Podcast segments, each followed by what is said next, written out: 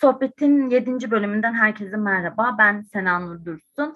E, bugün yanımda NFT sanatçısı Süleyman Yılmaz var. E, hoş geldiniz Süleyman Bey. Merhabalar. Dilerseniz önce sizi biraz tanıyarak başlayalım sohbetimize. Tamam, biraz ben kendimden bahsedeyim o halde. Ben Süleyman Yılmaz. 2007 e, yılında Bilgi Üniversitesi Görsel İletişim Tasarımı bölümüne tam bursla e, kabul edildim ve 2012'de okulu bitirdim. E, okul sürecinde sektörde birçok dijital ajansta sanat yönetmeni, yaratıcı yönetmen gibi rollerde çalıştım, e, çalışma fırsatı buldum. E, sonrasında aslında 2012 sonlarına doğru dijital ve fiziksel e, dünyayı birleştiren projeler üretmek istiyordum ama çok o zaman böyle bir yapılanma en azından Türkiye'de yoktu. Bir stüdyo veya bir ajans o tarz bir formasyonda çalışan bir yapı yoktu. Ben de ikiz kardeşim Hakan'la beraber böyle bir kendi stüdyomuzu açma kararı aldık. 2012 yılında yani üniversite biter bitmez aslında biraz çılgın bir fikirdi. E, ve beraber Olsun Bros adında bir dijital stüdyo açtık. Ağırlıklı olarak dijital sanat yine e, ve multidisiplin e, işler üreten bir stüdyo olarak hayal ediyordu. Ki en başta tabii ki tam istediğiniz gibi olmuyor. Biraz daha hani ticari kaygılarla birçok alanda işler ürettik. E, ama hep niyetimiz aslında e, dijital sanat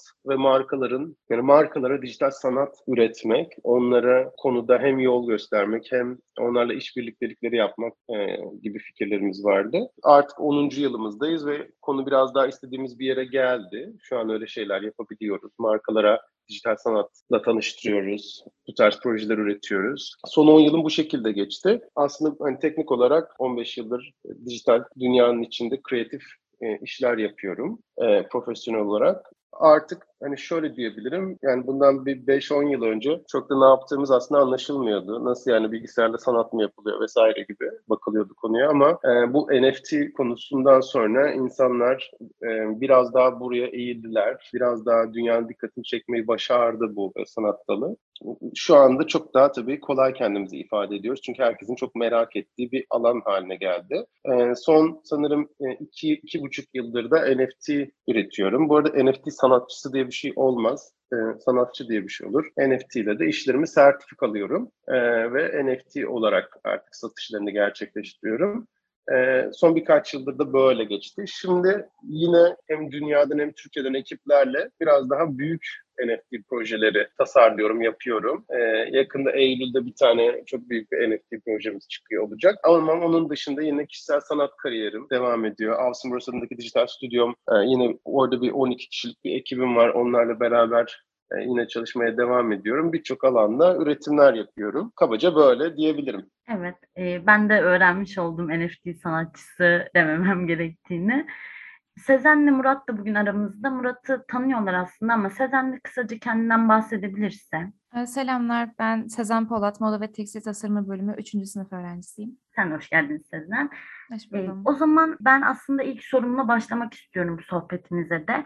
Ee, dijital çağın sanata etkileri hakkında bu son zamanlarda sizin de söylediğiniz gibi çok gündeme gelen bir konu. Sizin fikirlerinizi alabilir miyiz bu konuda? Ee, ben şöyle düşünüyorum. Şimdi aslında e, bugün mesela moda tasarımı da aslında bilgisayarlarla yapılıyor veya bir endüstriyel tasarım da e, yine bilgisayarlarla yapılıyor. Finans mesela bilgisayarlarla yapılıyor. İnşaat mühendisliği, ne bileyim gemi mühendisliği işte yani aslında içinde dijitalin girmediği bir iş alanı bulmak çok zor. Yani gerçekten elinizde hani kundura yapıyorsanız e, bir el işçiliğiyle bir şey üretiyorsanız bile onları satmak için bir şekilde dijital kanallara ihtiyacınız oluyor. Ve bir şekilde dijital aslında her işin içinde e, ve neredeyse dijitalin bulaşmadığı, dijitalsiz yapılabilecek bir iş zaten şu anda pek de yok aslında. E, buradaki soru şu, e, bütün işler, bütün e, bir insanın meslek olarak yapabileceği tüm her şey dijitalleşmişken neden sanatta dijitalleşmesin? E,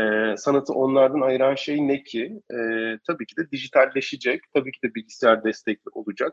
Diğer tüm meslekler gibi, diğer tüm aslında nasıl diyebilirim, yapılabilecek tüm işlerdeki etkiyle aynı etki olduğunu düşünüyorum. Spesifik olarak sanatın başına gelmiş bir dijitalleşmek, dijitalleşme diye bir şeyden e, bahsetmiyoruz. Yani bu böyle hani yalın ve izole bir biçimde sadece sanatın başına gelmiyor. Tüm mesleklerin başına bu geliyor. Sanat da bundan etkileniyor. Ee, benim de bir sorum vardı aslında. Ee, NFT'ler kripto dünyasıyla bayağı bağlantılı. e, kripto dünyası da sizin de daha iyi bildiğiniz üzere çalkantılı gidiyor. E, NFT dünyasının ömrü uzun ömürlü mü? Ben de yakından takip ediyorum. Ben de büyük fanı sayılırım NFT'lerin, koleksiyonerlerin. E, sizce uzun ömürlü mü? Daha başlangıçta mıyız? Yoksa neresindeyiz bu olayın? Şöyle bir uzun cevabım olacak, bir kısa cevabım olacak. Önce kısa cevabımı vereyim. Evet uzun ömürlü. Ee, uzun cevabım da şöyle olacak. Şimdi aslında NFT dediğimiz e, bir e, az önce de söylediğim gibi bir sertifikalama konusu. Yani bir işin orijinalliğini ve o işin sahibini, o işin bedelini e, blockchain üzerinde tutan bir e,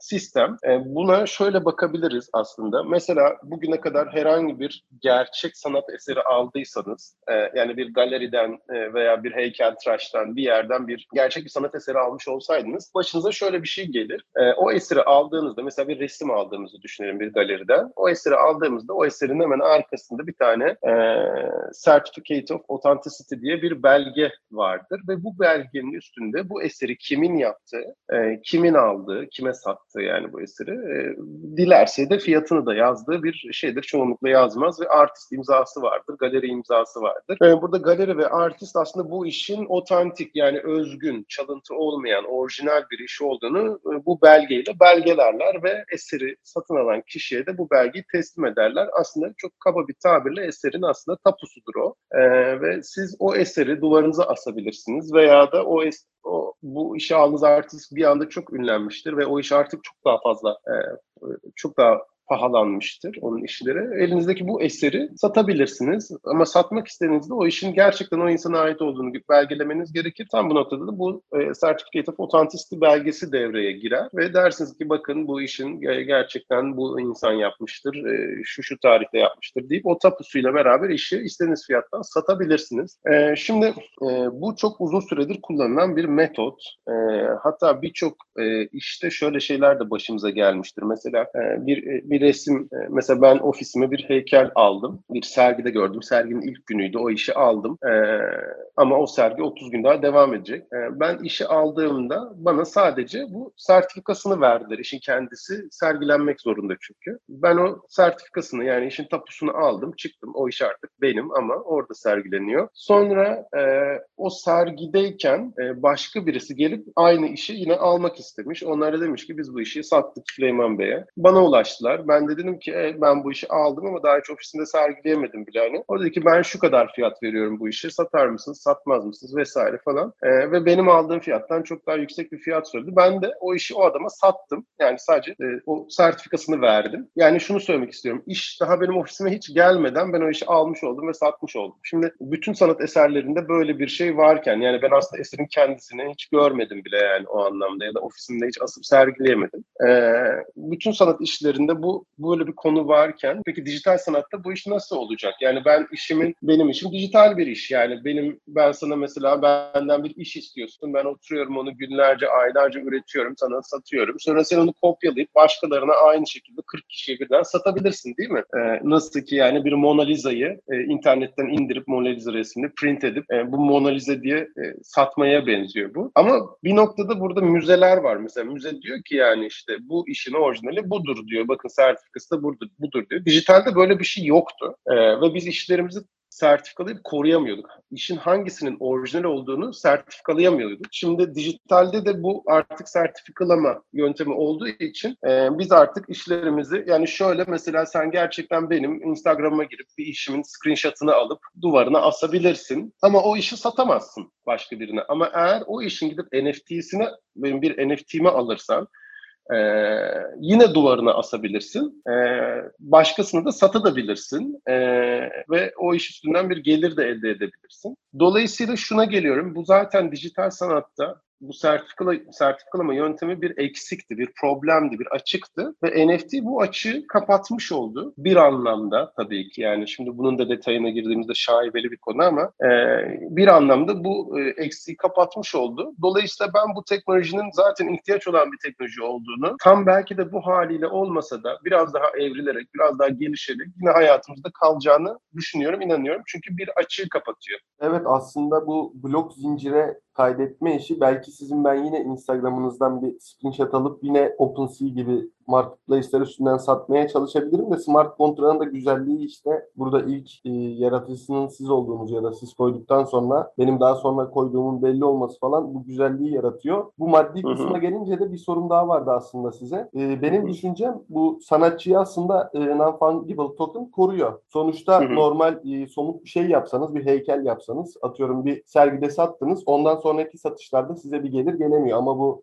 e, NFT dünyasında isterseniz siz biliyorsunuzdur zaten dinleyenler için söylüyorum. Diğer satışlarınızda da pay alabiliyorsunuz. Bu güzellik hakkında ne düşünüyorsunuz? Şöyle bu tabii ki harika bir şey. Çünkü şöyle düşünün. Mesela ben bir eser yaptım ve az önce anlattığım hikaye. Şimdi burada totalde zaten insanların e, NFT'yi anlaması için bence öncesinde bir gerçekten bu art industry denilen, sanat endüstrisi denilen gerçekten bir pazar yeri olan bir e, kavramı kavramımız var ve bunu birazcık yani sanatın ekonomisini birazcık en azından e, 101 hani başlangıç seviyede biliyor olmak gerekiyor. Ben biraz hep oradan konuşacağım. Yani dijital sanattan önce de yani şu anki NFT'den önce de dijital sanat diye bir şey vardı. Biz bunları zaten satıyorduk, alıyorduk. Başka tekniklerle yapıyorduk bu işi.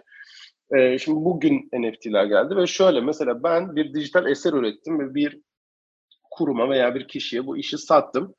Ee, o, o gün itibariyle de Eder'indeki karşında paramı aldım ve o işle aslında benim teknik olarak ekonomik bağım tamamen kesilmiş oluyor. Artık o işin sadece e, yani ekonomik olarak benimle ilgili hiçbir bağ kalmıyor. Ben sadece onun yaratıcısı olarak bir künyede isim olarak hep görünüyorum ve o eseri istersem sergileme haklarım oluyor. Başka sergilerde sergileyebilirim eserin sahibi eğer ona e, müsaade ederse. Ama ekonomik bir bağım yok. Yani o iş bir daha başkası tarafından sergilenmiş, başkası tarafından alınmış olabilir. Veya benim sattığım fiyatın 10 katına, 100 katına satılmış olabilir. Ben o sırada çok ünlenmiş olabilirim ve eserlerim çok daha pahalılaşmış olabilir. E, ama ben o ikinci, üçüncü satışlardan hiçbir gelir elde edemezdim. E, bu problematik bir durumdu. E, bunu ancak hani dünyadaki gerçekten sanat alanındaki çok büyük isimler bunu başarabiliyorlardı. Yani Jeff Koons olmanız gerekiyor hani böyle bir şey yapabilmek için.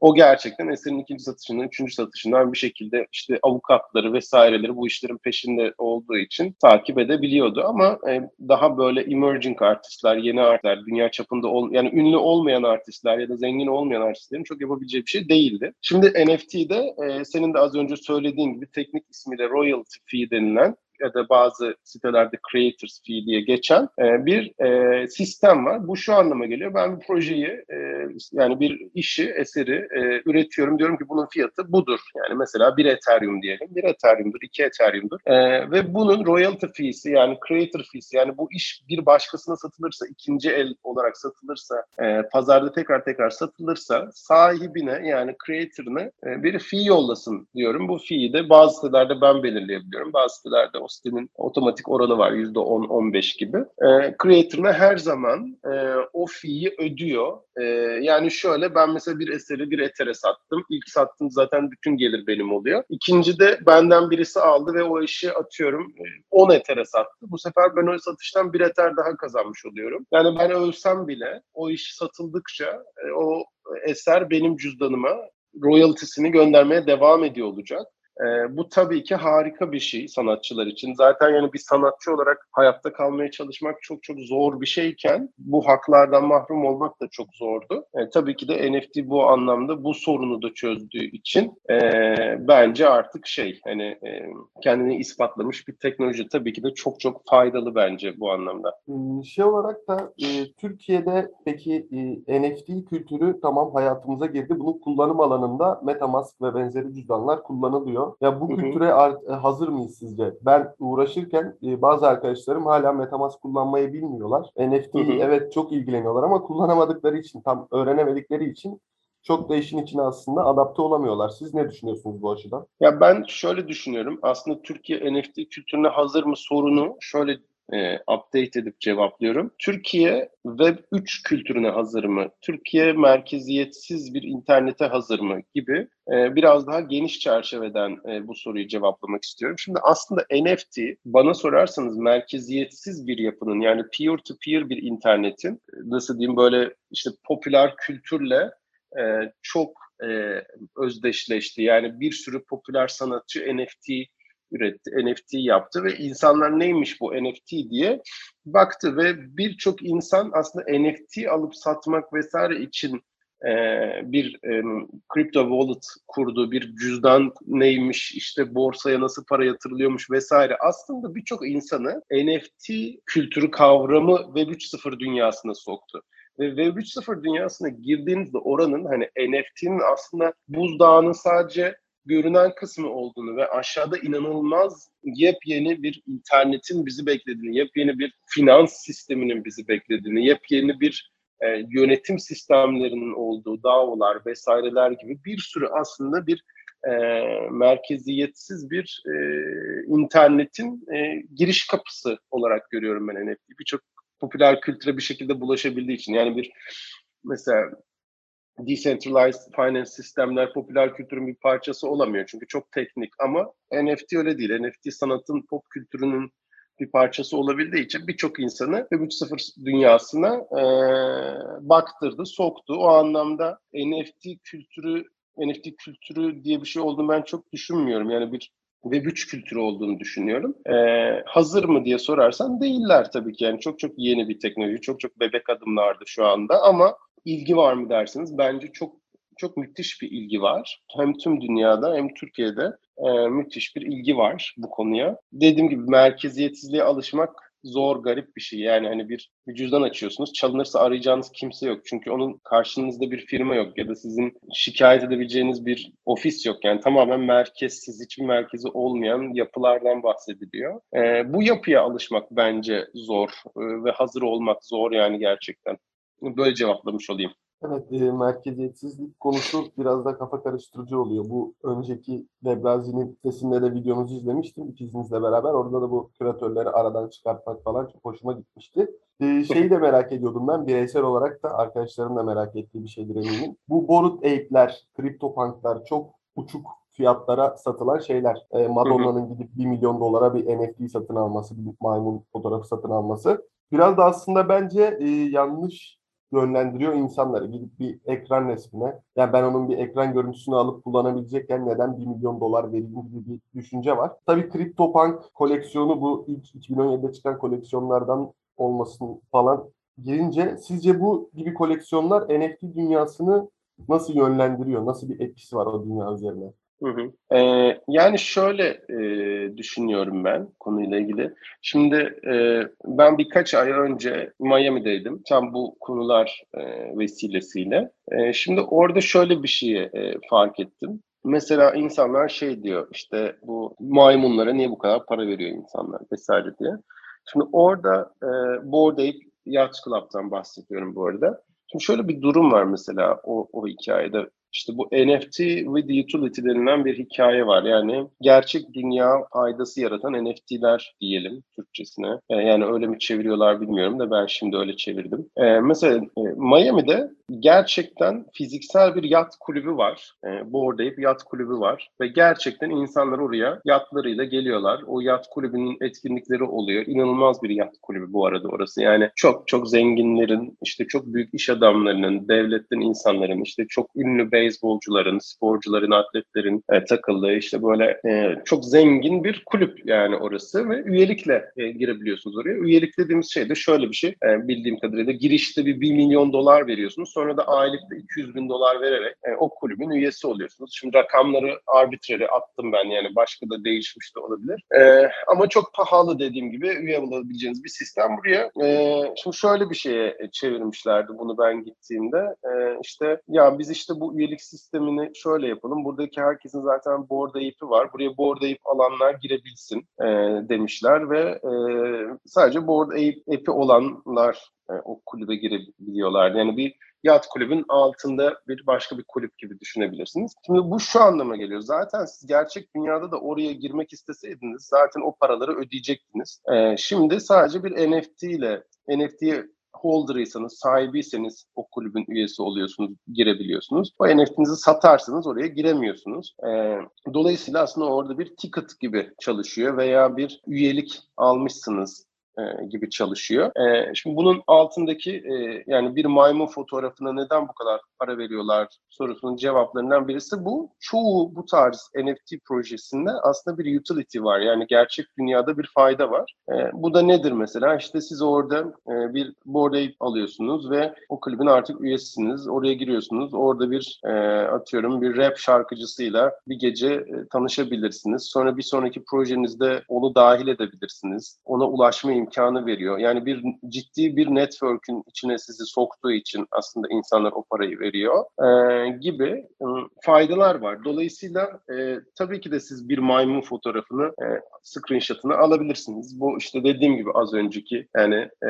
yani Mona Lisa'nın da screenshot'ını alabilirsiniz. E, bu sizi Mona Lisa'nın ya da Bored sahibi yapmaz. Sizi sadece sanatsever yapar. E, dolayısıyla onun ona sahip olma faydalarından faydalanamazsınız. E, sadece bakabilirsiniz yani. E, bilmiyorum ifade edebildim mi? Evet aslında biraz da bir statüleşmeye giriyor sanki. E tabii Bu- sanatın her zaman böyle bir işlevi var zaten. Yani e, hani bugün itibariyle değil. Şimdi bugün mesela yani şöyle hani çok e, avam bir örnekle yani bundan 5 yıl önce rapçiler işte altın dişlerini, kolyelerini gösteriyorlardı. E, veya ne bileyim arabalarını gösterip e, bununla işte şey yapıyorlardı. E, şimdi board ape'lerini gösteriyor. Yani bir atıyorum hani bir altın kolyeyle maksimum şey diyebilirsin ya 100 bin dolarım var diyebilirsin. Ama bir ape'in varsa 1 milyon dolarım var da demiş oluyorsun. E, yani Miami'de mesela böyle ben bunu hissetmiştim. Birçok insan aslında o statüsünü e, bununla ifade ediyor. Tıpkı işte nasıl zamanında işte bir o dönemin iyi sanatçısının eserini evinde tutmak da aslında bunun aynı bununla aynı şey. Bu yani sanatın hep öyle bir işlevi, gizli bir işlevi olduğunu ben e, zaten düşünüyordum. Şu anda dijital sanatta bunlar böyle bu hype'ları yakalamışlar. Neden bunlar da olmasın yani diye düşünüyorum ama tabii ki bunun asıl en altındaki şey utilities yani gerçek dünyada bir e, holder'ına bir fayda yaratması. Birçok projede bu var zaten. Yani işte bu projeyi tutuyorsan işte bizim e, işte çok iyi NFT traderlarının olduğu bir Discord kanalına girebiliyorsun ve orada işte bu projeyi alın, bu projeyi satın, trading sinyallerinin hani döndüğü gruplara alıyorlar seni vesaire gibi böyle birçok aslında sana fayda yaratmaya çalışıyorlar. Yani bir JPEG almak değil, o JPEG'in karşılığında bir servis almak, bir hizmet almak, bir üyelik almak gibi e, şeyler var çoğunun altında. E, insanlar tabii o projeleri girip detaylı incelemiyorlar. Sadece hani OpenSea'ya girip vay ne kadar bir JP'ye bu kadar para mı verilir falan diyor. Ama detayına indiğin zaman aslında sana bir sürü fayda yaratıyor. Ha gerçekten o faydalar o parayı eder mi? Orası çok kişisel bir yorum yani. Ee, ona bir şey diyemeyeceğim ben. Ya evet aslında bu use case'lerinin olması her projenin bu Web3 kısmına geçince belki daha da olacak da şu an tam adapte olamadığımız için kullanım alanlarını yaratamıyor olabiliriz. Tabii tabii olabilir. Aynen öyle.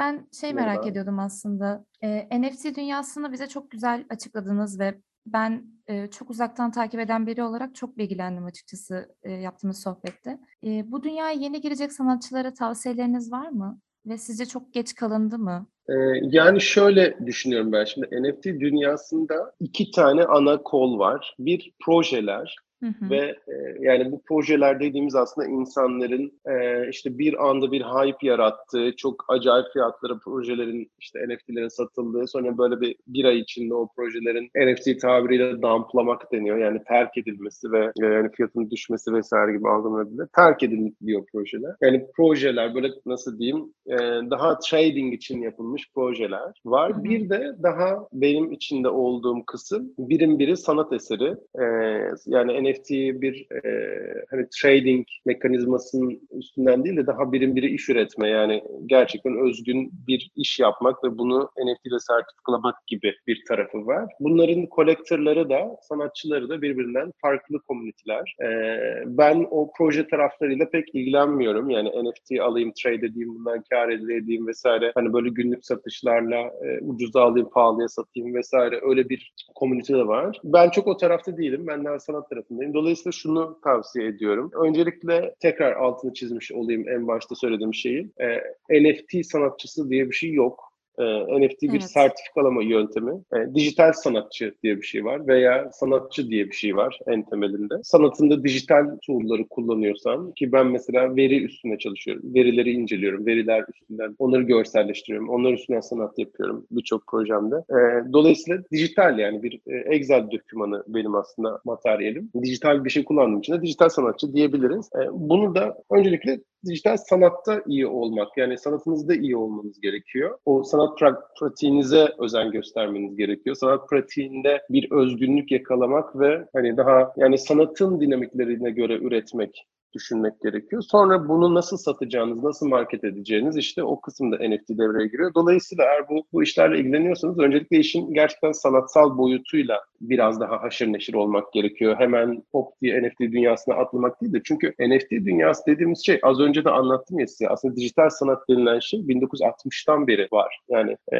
ve bir külliyat var e, onun arkasında. E, bugün sadece lisanslanabilir ve satılabilir bir aset haline geldiği için yani bir finans dünyası, yatırım dünyası bu işe girdiği için insanlar bakıyor. Yani dijital sanata çoğu kişi yani NFT'ler şu anda çok popüler. Niye çok popüler? Süper sanat eserleri olduğu için mi? Hayır değil. Çok ciddi paralar döndüğü için insanlar Evet, buraya bakıyor. E, dolayısıyla dijital sanat e, yeni bir konu değil. E, çok dediğim gibi 1960'lardan beri alınıp satılan bir şey. E, ben işin bu tarafındayım. NFT'yi sadece bir sertifikalım olarak kullanıyorum bununla ilgili tavsiyeler verebilirim. Sanatınızda iyi olmanız gerekiyor. Zaten sanatınızda iyi olduğunuzda bunun bir alıcısı oluyor. Dolayısıyla bunu tavsiye edebilirim. E, şey kısmında çok benim bir fikrim yok. Hani e, yani bundan nasıl kar ederiz? İşte hocam Metaverse'den arsa alalım mı falan. E, o işler çok benim işlerim değil. Trader arkadaşlar var. Orada flipper deniyor bunlara böyle NFT alıyorlar, kar ediyorlar falan. O başka bir şey yani. O daha DeFi dünyası gibi ne bileyim daha böyle hisse senedi alıp satmak gibi daha finans dünyasına dair şeyler. Hani çok onun sanatla manatla bir ilgisi yok yani. O kısmı ben bilmem yani. Dolayısıyla benim söyleyeceğim şey sanatınıza özelin eğer NFT'de başarı elde etmek istiyorsanız. Hani güzel commitment'ınızı yapın, oturun, çalışın, üretin. Ee, ki zaten aslında tüm NFT dünyasını ana akım medyaya taşıyan konulardan bir tanesi biliyorsunuz Beeple'ın 5000 gün boyunca her gün bir iş üretmesi ve bunların hepsini bir kerede işte 69 milyon dolar gibi çılgın bir rakama satması aslında tüm Evet, ana evet. akım medyayı etkileyen konuydu. Şimdi bunu mesela dönüp baktığımızda hani şey mesela atıyorum e, şunu sorsam size e, yani eserin içeriğini hatırlıyor musunuz? Beeple'ın ne yaptığını biliyor musunuz? Nasıl bir işti o? İçinde ne vardı yani o eserin? Kimse bunu hatırlamıyor. Çünkü kimse buna bakmıyor bile. Ama fiyatını sorduğunda herkes biliyor. İnsanlar bu kısmına bakıyor işin. E, ama burada ilginç olan şey şuydu bence. Yani işin eğer içeriğine bakacaksak da Beeple'ın 5 gün 5000 gün boyunca durmadan hiçbir motivasyonu olmadan yani ben bunları bir gün NFT diye bir teknoloji çıkar ben bunu orada çok büyük paraya satarım falan diye üretmemiş o adamcağız onu yani 5000 gün çok ciddi bir süre bilmem kaç yıl ediyor yani bu adam bunu Çok niye ciddi üretti? bir emek var ortada aslında. E tabii ki yani şimdi bu adam bunu ben bunu NFT yapayım da satarım diye üretmemiş yani. Değil mi? 5000 gün Hı hı. az bir şey değil yani düşündüğünüz zaman 13 yıl falan ediyor yani 12-13 yıl ed- eder herhalde diye düşünüyorum. E, niye üretmiş? Sanatında gelişmek için üretmiş ve e, bir günde bir e, teknoloji çıkmış karşısına ve bütün bunlar değerlenmiş. Yoksa bu adamcağız bunları yapıp bedavaya Instagram'a koyuyordu. Hatta proje dosyalarını bile kendi sitesinden bedavaya veren bir adamcağızdı yani hiçbir bir karşılık bir şey beklemiyordu. Sanatçılık böyle bir şey arkadaşlar. Yani e, çok da aslında şey değil. Hani ben bundan iyi para kazanırım diye sanat yapılmaz. Sanat gerçekten kendini ifade etmek için e, zorundasındır yani onu yapmak zorundasındır hayatta kalmak için. Öyle bir şeydir sanat yani. Dolayısıyla hani şey kısmını çok e, hani ben orada böyle bir e, yatırımcı gibi tavsiyeler veremem yani işte "Aa, florunuzu şuradan başlatın bilmem ne falan. Onu zaten YouTube'da bir sürü YouTuber yapıyordur diye düşünüyorum. Benim söyleyeceğim şey sanatınıza odaklanın. Anladım. Çok teşekkür ederim. Aslında ben de sizinle aynı fikirdeyim ama e, ortalıkta hani ortaya çıkmış eserlerin fazlalığı gördüğümüz zaman e, biraz şey oluyor kafamızda. Çok mu geç kaldım? Bunların arasından benimki talep görür mü gibi düşünceler geliyor. E, o da sizin dediğiniz karşı taraf kısmında kalıyor sanırım. O yüzden hani ben anladım demek istediğinizi. Teşekkür ederim. Yani şöyle geç kalma e, konusu da şöyle bir şey. Bence e, hiç öyle bir durum yok. Yani bir geç kalma gibi bir şey ben hiçbir zaman e, bir şey hissetmiyorum. Benim yani. Ee, önemli olan dediğim gibi yani hani üretmeye başlamak vesaire üretmek ve bunu bir şekilde iyi bir şey yakaladığınızda, özgün bir şey yakaladığınızda bir şekilde bunun bir alıcısı olacağını ben inanıyorum. Ee, dolayısıyla şey hani e, geç kalma diye bir şey yok yani çok çok yeni bir teknoloji bence zaten. Bir yerinden başlamanız, girmeniz gerekiyor. Yani bir yerinden girmezsen de o zaman hepten kaçıracaksın. Yani e, o yüzden bir şekilde bir yerinden girip yakalamaya çalışmaktır bence doğrusu. Kaçırdım deyip bırakmak olmaz yani. Çünkü bütün dünya bu tarafa doğru gidiyor belli ki. Çok katılıyorum ben de. Ben teşekkür ederim sorularımı cevapladığınız için. E, Ben teşekkür ederim davet ettiğiniz için beni. E, Umarım faydalı olmuştur.